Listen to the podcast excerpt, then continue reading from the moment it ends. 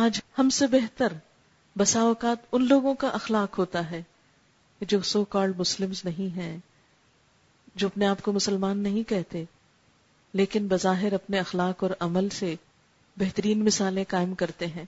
ہم کیسے اسلام کے دوست ہیں، ہم اسلام کے کیسے خیر خواہ ہیں کہ جو اپنے عمل کے ذریعے اسلام کو بدنام کر رہے ہیں. بہت سے لوگ جو قرآن پڑھ کر مسلمان ہونا چاہتے ہیں، وہ ایک نظر قرآن کو دیکھتے ہیں، ایک نظر مسلمانوں کو دیکھتے ہیں. قرآن کو پڑھتے ہیں تو مسلمان ہونا چاہتے ہیں، مسلمانوں کو دیکھتے ہیں تو قدم رک جاتے ہیں. اور اس میں مشہور مثال جارج برنارڈ شا کی ہے. اس نے کہا کہ قرآن اس دنیا میں پائی جانے والی کتابوں میں سب سے بہترین کتاب، لیکن مسلمان اس دنیا میں پائی جانے والی قوموں میں بدترین قوم. میں مسلمان ہو جاتا اگر مسلمانوں کے اندر اچھا نمونہ ہوتا. کس نے روکا اسے اسلام قبول کرنے سے؟ ہمیں تو بنایا اس لیے گیا کہ دنیا کے لیے ایک رہنما بن جائیں، دنیا کے لیے روشنی کا سبب بن جائیں. کہاں یہ کہ جسے علامہ اقبال نے کہا تھا، وضع میں تم نصارہ، تمدن میں ہنود، تم وہ مسلمان جنہیں دیکھ کے شرمائے یہود. آج ہم یہود کے ہاتھوں بھی کیوں پٹ رہے ہیں؟ فلسطین میں مسلمان کیوں ذلیل و خوار ہو رہے ہیں کہ اپنے دیش سے نکالے گئے ہیں؟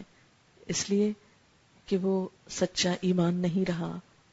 ہم دنیا کے ان مسائل کو دیکھتے ہوئے، خواہ وہ انفرادی ہوں، گھریلو ہوں یا بین الاقوامی ہوں، ہم بڑے بڑے مسائل کو ڈسکس کرتے ہیں، بڑے بڑے اسباب اس کے بتاتے، کئی سیاسی اور جغرافیائی اور معلوم نہیں کیا کچھ بحثیں کرتے ہیں، لیکن اس اصل وجہ اور سبب تک نہیں پہنچتے جو ہمارے زوال کا اصل سبب ہے. اگر اس اسلام نے عرب کے بدوؤں کو شان و شوقت دی تھی، اگر صحرا میں رہنے والوں کو سائنس کا رہنما بنا دیا، دنیا کو سائنس دینے والا بنا دیا، تو آج ہم مسلمان ہر طرح کے وسائل رکھتے ہوئے آخر کیوں پیچھے ہیں؟ تو بات یہ ہو رہی تھی کہ اللہ تعالیٰ نے خواتین کے دو کردار سامنے رکھے.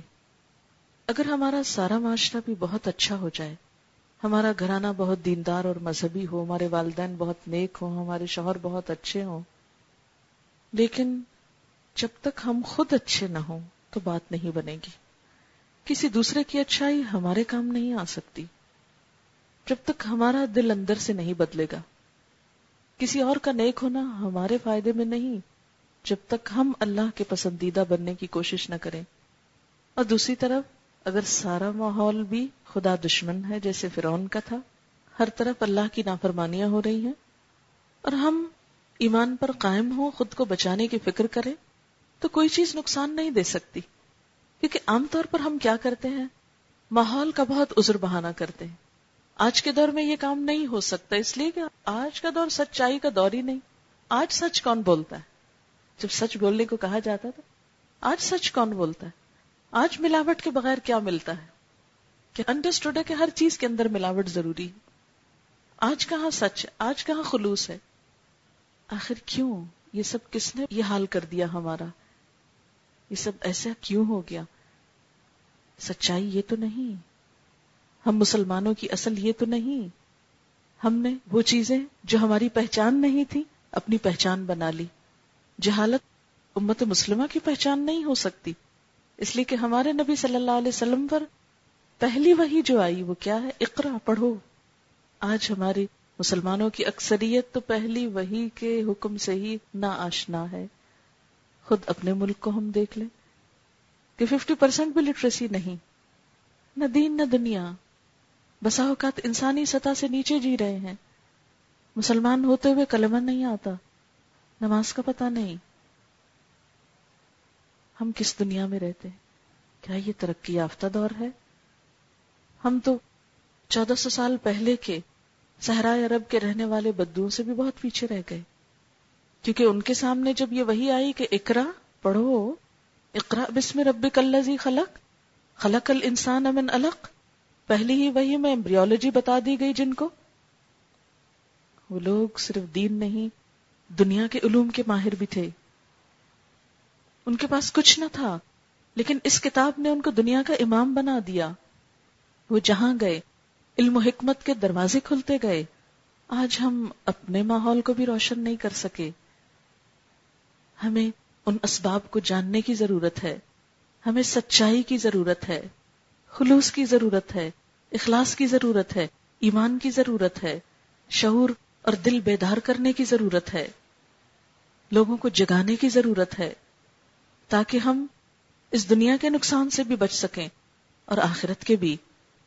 اور اس کے لیے پھر اللہ تعالیٰ ایک عورت ہی کی مثال دیتے ہیں، وَمَرْيَمَ ابْنَتَ عِمْرَان، مریم عمران کی بیٹی کی مثال، اللتی احسنت فرجہا، جس نے اپنی شرم و عزت کی حفاظت کی، فنفخنا فیہ من روحنا، تو اس کا انعام ہم نے کیا دیا، ہم نے اس میں اپنی روح سے پھونک دیا، وصدقت بکلمات ربہا، اس نے اپنے رب کے کلمات کی تصدیق کی، وکتبہ، اور اس کی کتابوں کی۔ مریم بنت عمران اللہ کی کتابوں کی تصدیق کر رہی ہے، کتابوں کی، کئی ہزار سال پہلے کتابوں کی تصدیق کرنے والی ایک عورت تصدیق کب ہوتی کسی چیز کی؟ اسی وقت جب انسان اس کو جانتا ہو، پڑھتا ہو، سمجھتا ہو۔ اور جیسا کہ قرآن پاک میں آتا ہے کہ حضرت زکریا جب ان کے پاس جاتے تو ان کے پاس طرح طرح کا رزق پاتے، تو ایک مفسر نے، مجاہد جن کا نام ہے، قدیم زمانے کے مفسر ہیں، وہ کہتے ہیں اس سے مراد صرف پھل نہیں ہے، ان کے پاس صحیفے آتے تھے، علم کی نئی نئی باتیں آتی تھی۔ ایک مسلمان عورت کا کردار صرف کھانا اور کپڑا نہیں کہ اسی میں زندگی گزر جائے، اس کے لیے کیا نمونہ ہے، کس کو رہنما بنایا جا رہا ہے؟ مریم بنت عمران کو۔ صدقت بکلمات ربہا وکتبہ وکانت من القانتین، وہ فرما بردار عورتوں میں سے تھی، وہ اللہ کی اطاعت گزار تھی۔ ازواج مطہرات کے بارے میں قرآن پاک میں آتا ہے، سورۃ الاحزاب میں، وَاذْكُرْنَ مَا يُتْلَى فِي بُيُوتِكُنَّ مِنْ آیَاتِ اللَّهِ وَالْحِکْمَةِ، ذکر کرو اس حکمت کا جو تمہارے گھر میں اتاری جا رہی ہے، اللہ کی آیات اور حکمت میں سے جو باتیں تمہیں پڑھ کے سنائی جاتی ہیں تم بھی ان کو پڑھ کے سناؤ۔ یہی وجہ ہے کہ حضرت عائشہ رضی اللہ تعالی عنہا نبی صلی اللہ علیہ وسلم کے بعد 48 ایئرز تک امت کو سکھاتی رہی، تعلیم دیتی رہی۔ حضرت ام سلمہ نے اس قدر فتوے دیے کہ جو اگر جمع کیے جائیں تو ایک پوری کتاب بن سکتی ہے۔ اسی طرح دیگر صحابیات بھی، صرف مرد ہی نہیں، مسلمان عورت نے بھی علم کے جہاد میں جہالت کو دور کرنے کے لیے اپنا رول ادا کیا۔ لیکن آج ہم اس دور میں، جو کہ علم کا دور ہے، روشنی کا دور ہے، ترقی کا دور ہے، آگے بڑھنے کا دور ہے، ہم اپنی مصروفیات، اپنے شوق اور اپنے کاموں کا جائزہ لیں کہ ہمارے اوقات کس چیز میں گزر رہے ہیں، ہمارے دن کن کاموں میں گزر رہے ہیں۔ ہمیں سسکتی اور تڑپتی انسانیت کے دکھ کیوں نہیں محسوس ہوتے؟ ہمیں یہ جہالت کے اندھیرے کیوں نہیں کاٹتے؟ ہم کیوں نہیں ان سے ڈرتے؟ ابھی اگر لائٹ چلی جائے تو ہم سب خوف زدہ ہو جائیں، ہائے اندھیرا ہو گیا۔ لیکن جہالت کا اندھیرا، دلوں کا اندھیرا ہمیں کیوں خوف زدہ نہیں کرتا؟ کیوں نہیں ہمیں احساس ہوتا کہ ہم سے پوچھا جائے گا، علم والوں سے پوچھا جائے گا کہ اس علم کا حق کتنا ادا کیا؟ ہمیں سوچنا ہوگا، اپنی قوم کو ایجوکیٹ کرنا ہوگا، اور صرف علم نہیں، اخلاق اور تربیت بھی دینا ہوگی، اور اس کی ابتدا مردوں سے پہلے عورتوں میں ہونی چاہیے، اس لیے کہ ہر ماں ایک معلمہ بھی ہے۔ اسی لیے کسی نے کہا تھا کہ ایک اچھی ماں دو مجھ کو، میں ایک اچھی قوم تم کو دیتا ہوں۔ ماں کی گود پہلا مدرسہ ہے، ہر ماں اخلاق اور تربیت دینے والی ہے، وہ جیسے چاہے اپنی اولاد کو ڈھال لے، لیکن ماں کب دے گی؟ جب خود اس کے پاس ہوگا۔ اس لیے میں اپنی اس گفتگو کے اختتام پر اپنی بہنوں سے عاجزانہ درخواست کروں گی کہ جو بھی آپ کے شوق ہیں وہ آپ کے ساتھ ہیں، لیکن ان کے ساتھ ساتھ کچھ وقت پڑھنے لکھنے کے لیے اور پڑھتے رہنے کے لیے ضرور نکالیں۔ اگر اللہ نے آپ کو علم دیا ہے تو جن کے پاس نہیں ان تک پہنچائیں۔ علم تو مسلمان کے لیے صدقہ جاریہ ہوتا ہے، اور اس میں قرآن پاک کا بھی ایک حصہ نیت کر لیں، ارادہ کر لیں کہ انشاءاللہ دنیا سے جانے سے پہلے ایک دفعہ اس کتاب کو ضرور پڑھوں گی، ایک دفعہ ضرور جانوں گی کہ میرے رب نے میری ہدایت کے لیے کیا بھیجا، وہ مجھ سے کیا چاہتا ہے۔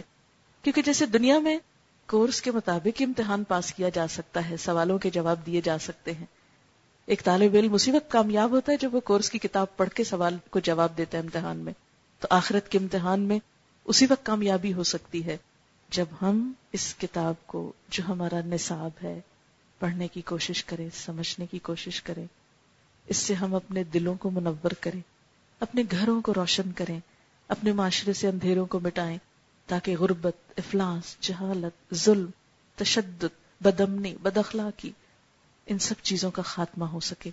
اللہ تعالی ہم سب کا مددگار ہو۔ وآخر دعوانا ان الحمدللہ رب العالمین۔ دعا کر لیتے ہیں۔ سبحان اللہ والحمد للہ ولا الہ الا اللہ واللہ اکبر ولا حول ولا قوة الا باللہ العلی العظیم۔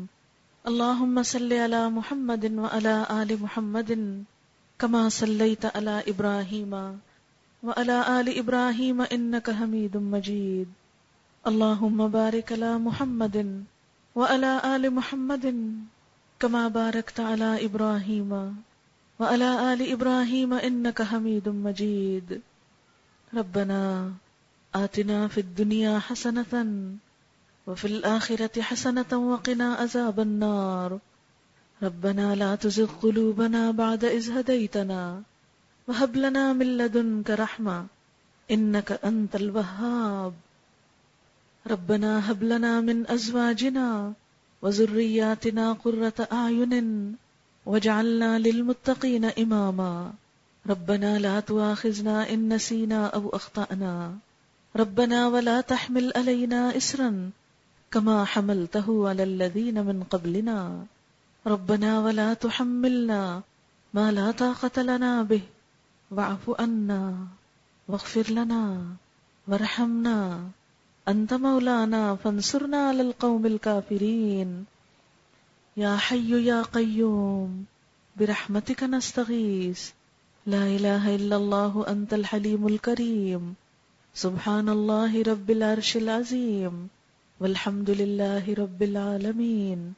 رب نسألک موجبات رحمتک وعزائم مغفرتک والغنیمت من کل بر والسلامت من کل اسم لا تدع لنا ذنبا الا غفرتہ ولا همّا إلا فرجته ولا حاجة هي لك رضا إلا قضيتها يا أرحم الراحمين۔ یا اللہ پاک، جو کچھ ہم نے پڑھا ہے اپنی رحمت سے اسے قبول فرما۔ یا اللہ، جو بات تیری مرضی کے مطابق ہوئی ہو ہم سب کو اس پر عمل کی توفیق عطا فرما۔ کوئی بات اگر تیری مرضی کے خلاف ہوئی ہو، لا علمی اور نادانستگی میں، تو ہم سب کو اس سے دور کر دے اور ہمیں معاف کر دے، اور ہمیں صحیح علم عطا فرما۔ یا اللہ، ہمارے دلوں میں روشنی پیدا کر دے، ہماری نگاہوں میں بصیرت پیدا کر دے، ہمارے اخلاق بہترین کر دے، ہمارے کردار مضبوط کر دے، ہماری اولاد کو ہماری آنکھوں کی ٹھنڈک بنا دے، ہمارے بچوں کو دنیا اور آخرت کی کامیابیاں عطا فرما۔ یا اللہ، ہم سب کے والدین پر اپنی رحمت فرما، انہیں دنیا اور آخرت کی نعمتیں عطا فرما، جو دنیا سے جا چکے ہیں ان کی بخششیں فرما۔ یا اللہ، جو ماں باپ اپنی اولاد کے رشتوں کے لیے پریشان ہیں ان کی پریشانی دور فرما۔ یا رب العالمین، جو اپنے گھروں میں کسی بھی قسم کی کسی تکلیف سے دوچار ہیں، یا اللہ ان کی تکلیفیں دور فرما۔ یا رب العالمین، تو ہم سب پر اپنی رحمت نازل فرما، ہمیں اپنا قرب نصیب فرما۔ یا اللہ، ہمیں ان بندوں میں شامل کر لے جن سے تو راضی ہو گیا۔ یا اللہ، تو ہمیں اپنے مقرب بندوں میں شامل کر لے۔ یا اللہ، ہمارے دلوں کو اپنے محبت سے بھر دے۔ یا اللہ، ہمارے دلوں کو اپنی کتاب کی محبت سے بھر دے۔ یا اللہ، اس کتاب کو سیکھنا ہمارے لیے آسان کر دے۔ یا رب العالمین، تو ہمارے لیے وہ نور پیدا کر دے جس سے ہماری اس دنیا اور آخرت کے اندھیرے دور ہو جائیں۔ یا اللہ، اس گھر پر اپنی خیر و برکت نازل فرما۔ یا رب العالمین، انہیں اس مجلس کا بہترین اجر اور ثواب عطا فرما۔ یا رب العالمین، اس مجلس کو ان کے لیے صدقہ جاریہ بنا۔ یا اللہ، جن لوگوں نے اس کو سنا ہے، یا اللہ ان سب کو بھی اس پر عمل کی توفیق عطا فرما۔ ہماری نیتوں کو اپنے لیے خالص کر لے۔ یا رب العالمین، تو ہم سب پر اپنی رحمت نازل فرما۔ یا اللہ، سب دکھی لوگوں کے دکھ دور فرما۔ یا اللہ، مسلمانوں کے درمیان باہم محبت اور الفت پیدا کر دے۔ یا اللہ، ہم سب کے گھروں اور خاندانوں میں اتفاق اور اتحاد پیدا کر دے۔ یا اللہ، حسد، بغض، عداوت اور بخل کو دور کر دے۔ یا اللہ، ہمارے دلوں کو خوبصورت بنا دے۔ یا اللہ، ہمیں دوسروں کا خیر خواہ بنا دے۔ یا رب العالمین، ہمیں دوسروں کی بھلائی چاہنے والا بنا دے۔ یا رب العالمین، تو ہم سب کو ایسا بنا جیسا بننا تجھے پسند ہے۔ یا رب العالمین، تو ہمیں قیامت کے دن رسوا نہ کرنا، ہماری کوتاہیوں سے درگزر کرنا، ہمارا انجام اچھا کرنا، ہماری آخرت بخیر کرنا۔ یا اللہ ہمیں صالح بندوں کے ساتھ اٹھانا، یا رب العالمین تو ہمیں اپنے نیک بندوں کے ساتھ ملانا۔ یا اللہ ہمیں نبی صلی اللہ علیہ وسلم کے ہاتھوں حوض کوثر کا پانی نصیب فرمانا۔ یا رب العالمین ہمیں آپ کی شفاعت نصیب فرمانا، یا اللہ ہمیں آپ کا قرب نصیب فرمانا۔ یا رب العالمین تو ہم سب سے راضی ہو جانا، یا اللہ تو ہم سب سے راضی ہو جا، اللہ تو راضی ہو جا، اللہ تو راضی ہو جا۔ ربنا تقبل منا انك انت السميع العليم وتب علينا انك انت التواب الرحيم وصلى الله تعالى على خير خلقه محمد وعلى آله وأصحابه وأهل بيته أجمعين برحمتك يا أرحم الراحمين۔ إلهي آمين۔ سبحانك اللهم وبحمدك نشهد أن لا إله إلا أنت نستغفرك ونتوب إليك۔ والسلام عليكم ورحمة الله وبركاته۔ ان کا سوال ہے کہ عام طور پر یہ کہا جاتا ہے کہ جیسے کوئی حج پر گیا تو اس کے سارے گناہ معاف ہو گئے اور وہ سیدھا جنت میں گیا۔ بات یہ ہے کہ کون جنت میں گیا اور کون نہیں، اس کی ججمنٹ ہمیں تو دینے کا حق نہیں ہے۔ اللہ کی مخلوق ہے، جس کو چاہے جنت میں لے جائے اور جس کو چاہے اس سے جو معاملہ کرے۔ قرآن پاک کی ایک آیت ہے، ان تعذبہم فإنہم عبادک وإن تغفر لہم فإنک انت الغفور الرحیم۔ اگر تو ان کو عذاب دے تو تیرے ہی بندے ہیں، اگر تو معاف کر دے تو غفور الرحیم ہے۔ نبی صلی اللہ علیہ وسلم ایک مرتبہ تہجد کی نماز میں یہ سورت پڑھ رہے تھے کہ اس آیت پہ پہنچے اور اسی کو بار بار دہراتے رہے، اسی کو بار بار دہراتے رہے حتیٰ کہ صبح ہو گئی اور آپ کی ہچکی بن گئی کہ اللہ تیری اپنی مخلوق ہے، تو جو چاہے معاملہ کرے۔ بار بار قرآن پاک میں آتا ہے جسے چاہے عذاب دے، جسے چاہے بخش دے۔ تو پہلی بات تو یہ ہے کہ ہمیں اس بات سے روکا گیا ہے کہ ہم کسی کے بھی جنتی یا جہنمی ہونے کا فیصلہ کریں۔ فیصلہ ہمارے ہاتھ میں نہیں ہے۔ قرآن پاک میں آتا ہے مالک یوم الدین، روز جزا کا مالک وہ خود ہے۔ لیکن کچھ اعمال کے بعد توقع کی جا سکتی ہے کہ اللہ تعالیٰ گناہوں کو معاف کر دے گا۔ مثلا حج کے کرنے والے کے لیے خوشخبری ہے کہ جو شخص حج مبرور کرے وہ اپنے گناہوں سے ایسے پاک ہوتا ہے جیسے بچہ اس دن پاک ہوتا ہے جب اس نے جنم لیا ہوتا ہے، یعنی پہلے دن کا بچہ۔ لیکن صرف حج کرنا ہی کافی نہیں، بلکہ حج کے ساتھ شرط کیا ہے؟ خالص اللہ کی رضا کے لیے کیا ہو، اور وہ سارے فرائض، ارکان، وہ سب کچھ صحیح دل کے اور شوق کے ساتھ پورے کیے ہوں جو اللہ تعالیٰ نے بتائے ہیں۔ کسی بھی عبادت کے بعد کوئی شخص یہ کلیم نہیں کر سکتا کہ میری عبادت ضرور ایکسپٹ کر لی جائے، یا یہ کہ ایکسپٹ ہو گئی، یا یہ کہ اس پر میں نے جنت بک کرا لی ہے۔ نہیں۔ اسی طرح ایک مرتبہ ایک صحابیہ نے، ایک شخص حضرت عثمان بن مظعون فوت ہو رہے تھے، تو ان کے بارے میں کچھ اس طرح کے رائے کا اظہار کیا کہ یہ تو جنت میں جائیں گے۔ تو آپ ناراض ہوئے کہ تم کسی کے بارے میں بھی یہ نہیں کہہ سکتے کہ وہ کہاں جائے گا، یعنی منع کیا گیا، کیونکہ یہ تو قیامت کے دن ہی راز کھلے گا۔ بہرحال دوسرے مومنوں کے بارے میں اچھا گمان رکھنا چاہیے کہ مثلاً اگر کوئی اللہ کے راستے میں نکلا، اپنا سب کچھ چھوڑ کے اللہ کی محبت میں وہاں گیا، کوئی اس کے دل میں اور تما نہیں تھی، کسی اور مقصد کے لیے نہیں گیا، تو امید ہے کہ اللہ تعالیٰ اس کے ساتھ اچھا معاملہ کریں گے۔ مثلاً ایک حدیث میں یوں ضرور آتا ہے کہ جو شخص احرام کی حالت میں فوت ہوتا ہے اس کو احرام کی حالت میں ہی دفن کیا جائے۔ جب قیامت کے دن وہ اٹھے گا تو لبیک پکارتا ہوا اٹھے گا، کیونکہ حدیث میں یہ بھی آتا ہے کہ جس حال میں انسان کی وفات ہوتی ہے اسی حال میں انسان قیامت کے دن اٹھایا جائے گا۔ اسی لیے اچھے انجام اور اچھے خاتمے کی دعا کی جاتی۔ انہوں نے حدیث قدسی کے بارے میں پوچھا ہے۔ حدیث قدسی دراصل اللہ تعالیٰ کا کلام ہوتا ہے، لیکن الفاظ رسول اللہ صلی اللہ علیہ وسلم کے ہوتے ہیں، جبکہ قرآن پاک اللہ تعالیٰ کا کلام بھی ہے اور الفاظ بھی اللہ تعالیٰ کے ہیں۔ تو حدیث قدسی کا معنی اللہ کی طرف سے، الفاظ رسول اللہ صلی اللہ علیہ وسلم کی طرف سے، جبکہ قرآن پاک میں دونوں چیزیں اللہ کی طرف سے۔ یعنی اس میں نبی صلی اللہ علیہ وسلم کچھ یوں روایت کرتے ہیں، مجھ سے میرے رب نے کہا۔ مثلا ایک حدیث قدسی سنا دیتی ہیں چھوٹی سی اللہ تعالیٰ قیامت کے دن بندوں سے پوچھیں گے، اے میرے بندے مجھے بتا، میں بھوکا تھا تو نے مجھے کھانا کیوں نہیں کھلایا، میں پیاسا تھا تو نے مجھے پانی کیوں نہیں پلایا، میں بیمار تھا تو نے میری عیادت نہیں کی۔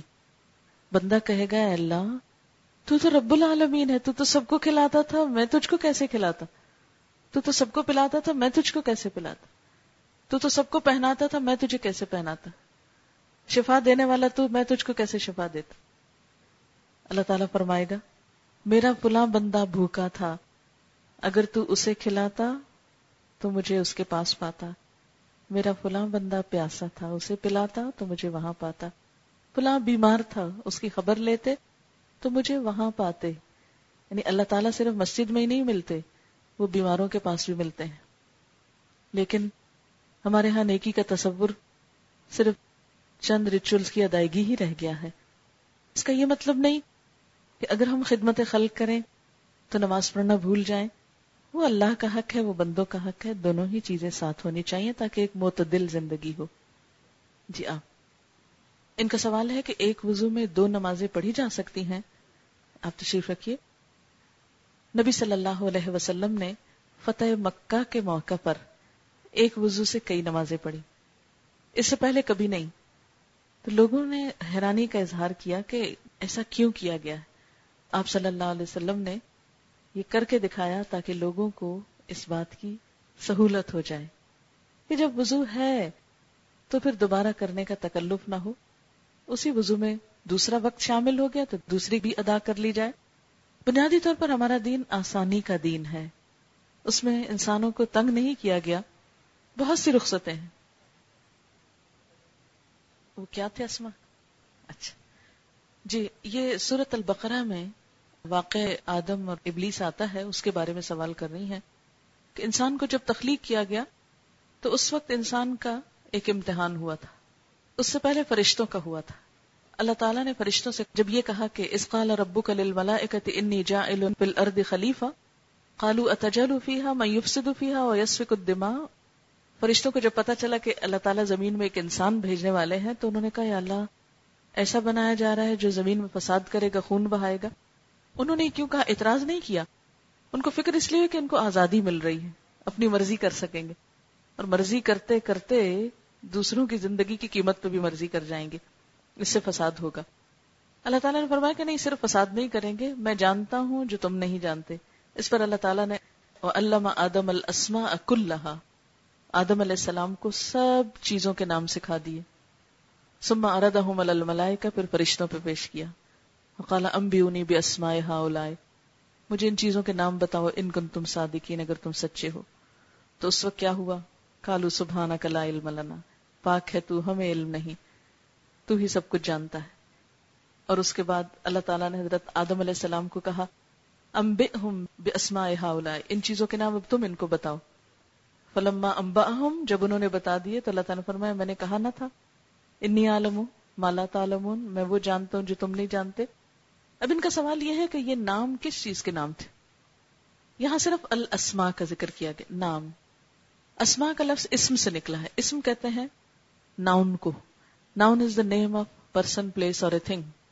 تو یہ مختلف چیزوں کے نام ایک طرح سے انسان کے وجدان میں یا اس کے اندر الہام کر دیے گئے، اس کے اندر ڈال دیے گئے، یعنی اس کی میموری میں ایک طرح سے فیڈ کر دیے گئے، اس کی پروگرامنگ کر دی گئی۔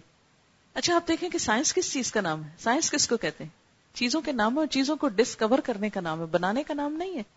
ہم عموماً غلط فہمی کا شکار ہوتے ہیں کہ شاید سائنس نام ہے چیزوں کو بنانے کا، نہیں، بنایا تو اللہ نے خود ہی ہے۔ خالق وہ ہے، بارئ خود ہے، مصور خود ہے۔ سائنس کیا کر رہی ہے، ان چیزوں کو صرف ڈسکور کر رہی۔ کور کا کیا مطلب ہوتا ہے، کسی چیز کو ڈھانپ دینا، اور ڈسکور کیا ہے، اس کا کور ہٹا دینا۔ آپ دیکھیں کہ بچے کا سب سے پہلا سوال کیا ہوتا ہے، کبھی آپ نے غور کیا؟ بچہ کیا کہتا ہے، یہ کیا ہے، یہ کیا ہے، یہ کیا ہے، یعنی اس کا بھی سب سے پہلا دھیان جو جاتا ہے وہ یہ کہ یہ چیز کیا ہے، چیزوں کے نام جاننے کی کوشش کرتا ہے، کیونکہ انسان کی فطرت کے اندر اللہ نے رکھ دی۔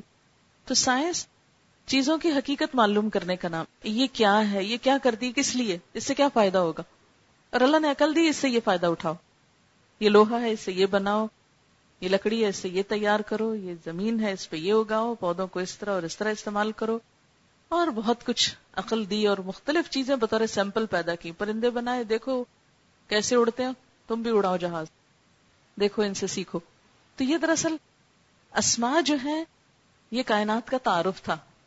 میں ہمیشہ لوگوں سے یہ کہتی ہوں کہ دیکھو لوگوں، اللہ نے پہلے کائنات کا علم دیا تھا، بعد میں علم ہدایت آیا تھا، کیونکہ کائنات کا علم پا کر انسان شیطان کے وار سے نہ بچ سکا، اپنے دشمن سے نہیں بچ سکا.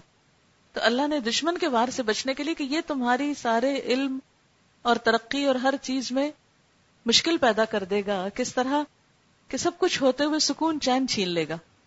تو اس کے لیے پھر کیا ہوا، جنت میں آدم علیہ السلام کو نکلوایا. لہذا اللہ تعالیٰ نے کیا کہا، اب علم ہدایت بھی تمہاری ضرورت ہے، اس کے لیے پھر رسول اور کتابیں بھیجی. تو علم ہدایت بعد میں آیا ہے، علم الاسماء پہلے آیا ہے. ان کا یہ کہنا ہے کہ کسی بھی صدقہ کرنے کے لیے، کوئی کھانا وغیرہ کھلانے کے لیے کسی کو فاتحہ پڑھنے کا طریقہ بتائیں. ایسا ہے کہ اللہ کے رسول صلی اللہ علیہ وسلم سے تو کوئی طریقہ ایسا معلوم نہیں. فاتحہ تو ہے، یہ سورۃ الفاتحہ ہے.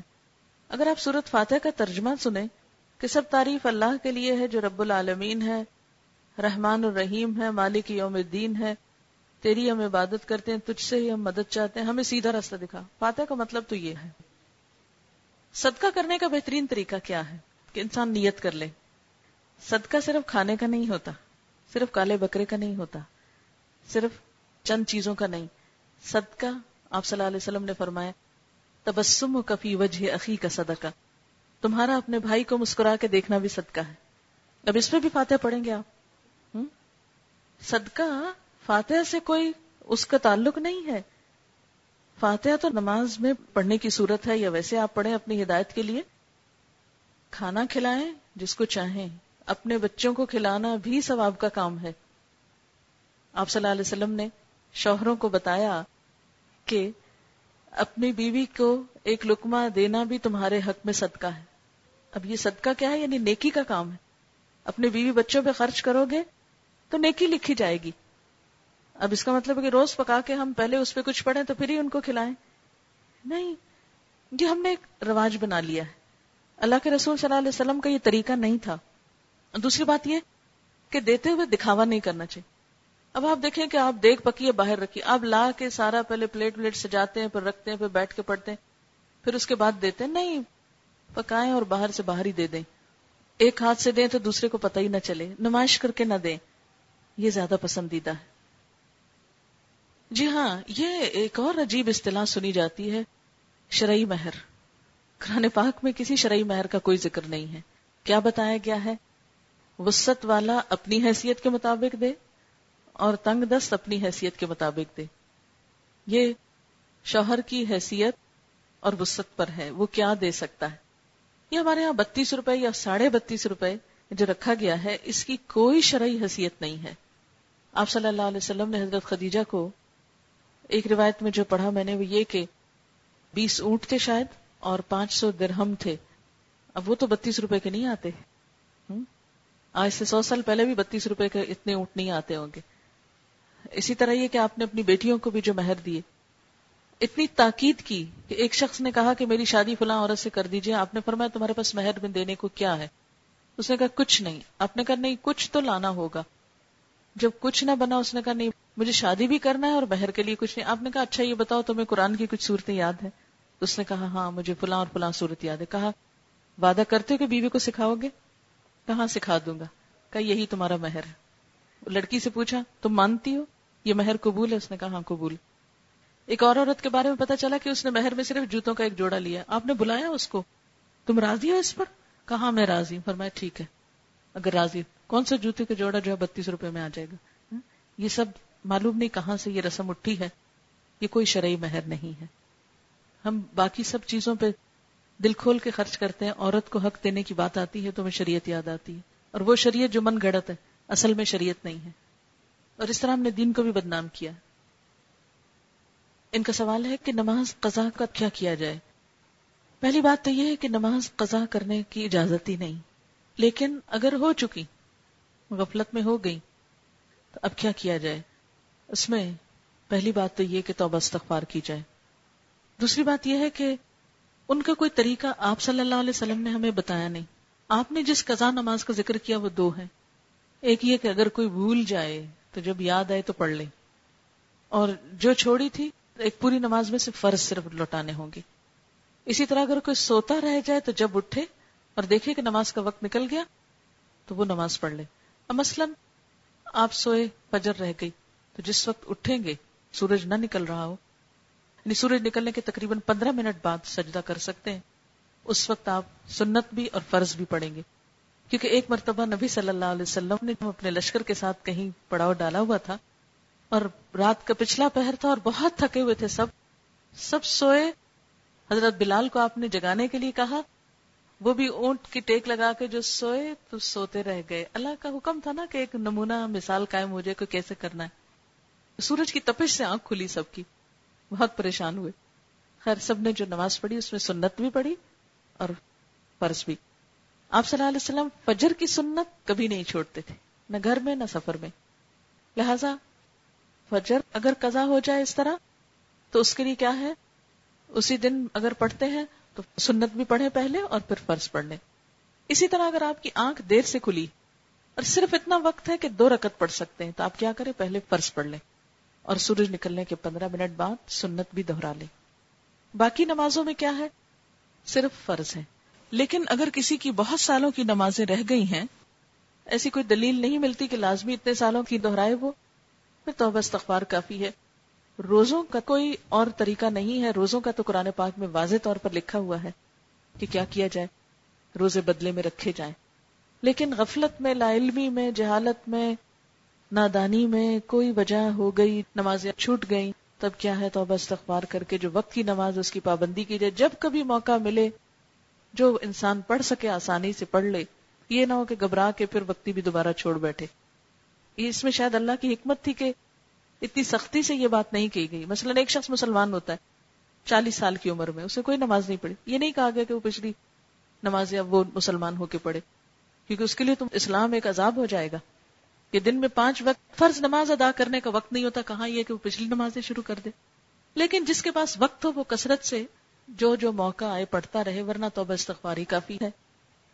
ان کا سوال ہے کہ اسلام میں عورت کا بال کٹوانا جائز ہے۔ اس میں آپ دیکھیے کہ 2 اوپینین ہیں، میں دونوں اوپینین آپ کے سامنے رکھ دیتی ہوں۔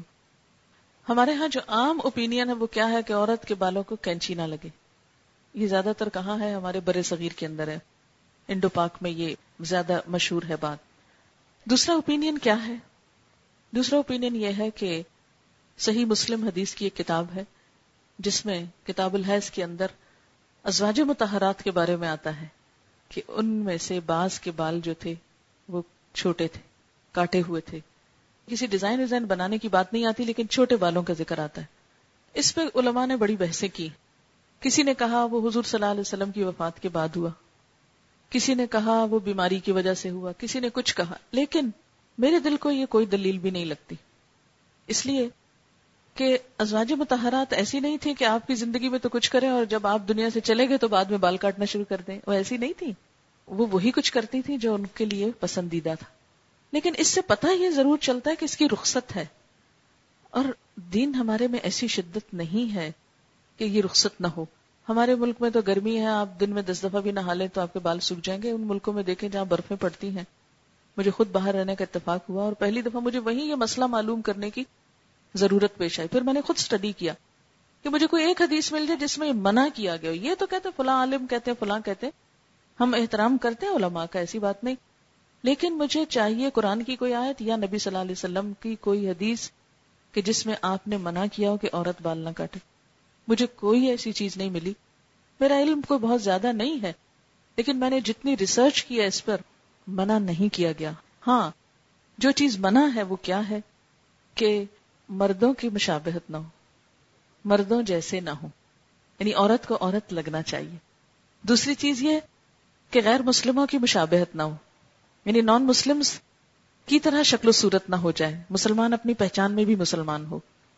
اس کے علاوہ یہ ہے کہ بال عورت کا حسن ہے، خوبصورتی ہے، اور اس پہ تمام علماء کا اتفاق ہے کہ اگر بال کاٹی لیے ہیں تو پھر ان کی نمائش نہ ہو۔ عورتوں کے اندر تو ٹھیک ہے، لیکن مردوں میں نہ کھولے جائیں۔ اچھا، ہمارے ہاں یہ بھی بڑی بحث ہوتی، کہاں لکھا ہے قرآن میں بال ڈھانکو؟ یہ ایک بہت بڑی غلط فہمی ہے جو ہمارے ہاں عام ہے۔ اس کے لیے میں آپ کو ریفرنس دیتی ہوں قرآن پاک کی سورت النور کا، جس میں اللہ تعالیٰ فرماتے ہیں وَلْيَضْرِبْنَ بِخُمُرِهِنَّ عَلَى جُيُوبِهِنَّ، کہ مسلمان عورتیں اپنے خمار اپنے سینے پہ ڈالیں۔ یہ جو خمار کا لفظ ہے، خمر جس کی جمع ہے، یہ خمر کہتے ہیں سر بندھن کو۔ اس کا جو ترجمہ آپ کو ملے گا ڈکشنری میں، کیا سر بندھن، سر باندھنے کا کپڑا، سر ڈھانپنے کا کپڑا۔ حکم کیا ہے کہ سر ڈھانپنے کا جو کپڑا ہے وہ سینے تک آئے، چھوٹا نہ ہو کہ سینہ ننگا ہو۔ اور ہم نے کیا کہا کہ جو قرآن میں حکم ہی کوئی نہیں ہے۔ آپ کوئی عربی کی ڈکشنری کھول لیں اور اس میں لفظ خمار کا ترجمہ دیکھیں۔ مثلا قمیص کیا کپڑا ہے؟ قمیص جو ہے وہ شرٹ کے لیے استعمال ہوتا ہے، سربال استعمال ہوتا ہے عربی میں شلوار کے لیے، اور خمار استعمال ہوتا ہے عورت کی اوڑھنی کے لیے۔ اور یہ قرآن میں بھی استعمال ہوا ہے، حدیث میں بھی استعمال ہوا ہے۔ اسی طرح سورۃ الاحزاب میں جلباب کا لفظ بھی استعمال ہوا ہے۔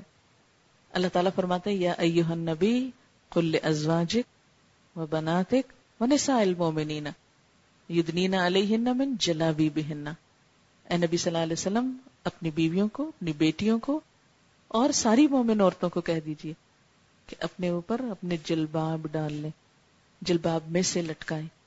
تو جلباب جو ہے اس چادر کو کہتے ہیں جو گھر سے باہر نکلتے وقت زینت چھپانے کے لیے ہوتی۔ لیکن ہمارے ہاں آج کل یہ بات بہت زیادہ بولی جاتی ہے کہ کہاں لکھا ہے۔ یہ کہنا تو بہت آسان ہے کہاں لکھا ہے، لیکن ہم کیوں نہیں کھول کے دیکھتے کہ کہاں لکھا ہے؟ کھول کے بھی دیکھنا چاہیے۔ ان کا سوال ہے کہ اگر کوئی مشکل پیش آئے تو کیا قبروں پر جا کے دعا کی جا سکتی ہے؟ بات کرنے کے لیے یہ دیکھنا ہوگا کہ نبی صلی اللہ علیہ وسلم نے اس میں کیا کیا۔ نبی صلی اللہ علیہ وسلم کا مشکل میں طریقہ کیا تھا؟ قرآن پاک میں آتا ہے یا ایھا الذین آمنوا استعینوا بالصبر والصلاۃ، اے لوگوں جو ایمان لائے صبر اور نماز سے مدد لو۔ آپ نماز حاجت پڑھا کرتے تھے کیونکہ اللہ سے مدد چاہیے نا۔ اور کیا کہا اللہ تعالیٰ نے کہ تم مجھے پکارو میں تمہاری پکار سنتا ہوں، جہاں بھی تم ہو میں تمہارے ساتھ، میں تمہاری شہرک سے بھی زیادہ قریب، کہیں جانے کی ضرورت نہیں، جہاں بیٹھے ہو وہیں مانگنا شروع کر دو، وہ ہر جگہ ہر وقت ہر موقع پہ دے سکتا۔ اس لیے ایسی کوئی سنت نہ نبی صلی اللہ علیہ وسلم کی ہے اور نہ قرآن کا طریقہ ہے۔ یہ ہمارے معاشرے میں ایک چیز عام ہو گئی اور وہ دین کا حصہ بن گئی جبکہ ہے نہیں۔ ان کا سوال ہے عورتوں کی جماعت کے بارے میں۔ اس میں ہم دیکھتے ہیں کہ عورت کی جو نماز ہے وہ ویسے تو گھر پہ پسندیدہ ہے اپنی تنہائی کی۔ اس میں ایک صحابیہ کے بارے میں آتا ہے کہ انہوں نے آپ صلی اللہ علیہ وسلم سے اجازت مانگی تو آپ نے بتایا کہ جو تمہارے گھر کی نماز ہے وہ اچھی ہے۔ انہوں نے گھر میں ایک ایسا کمرہ بنوایا جس میں کوئی کھڑکی وغیرہ نہیں تھی، بالکل الگ تھلگ، تاکہ یکسوئی ہو، کیونکہ ہوتا ہے کہ آپ لاؤنج میں پڑھے، آپ بیڈ روم میں پڑھے، آپ سین میں پڑھے، ہر جگہ کوئی نہ کوئی آ جا رہا ہوتا ہے، بچے، شور شرابہ، ہنگامہ، ٹیلی ویژن کی آواز، تو نماز میں یکسوئی نہیں ہوتی۔ تو انہوں نے کیا کیا کہ ایک الگ کمرہ سا بنا لیا جس میں نماز پڑھتی تھی۔ تو یہ تو ہے الگ نماز پڑھنے کی بات، لیکن اگر کبھی کبھار عورتیں مل کر نماز پڑھنا چاہیں تو اس کے لیے دو تین احادیث موجود ہیں۔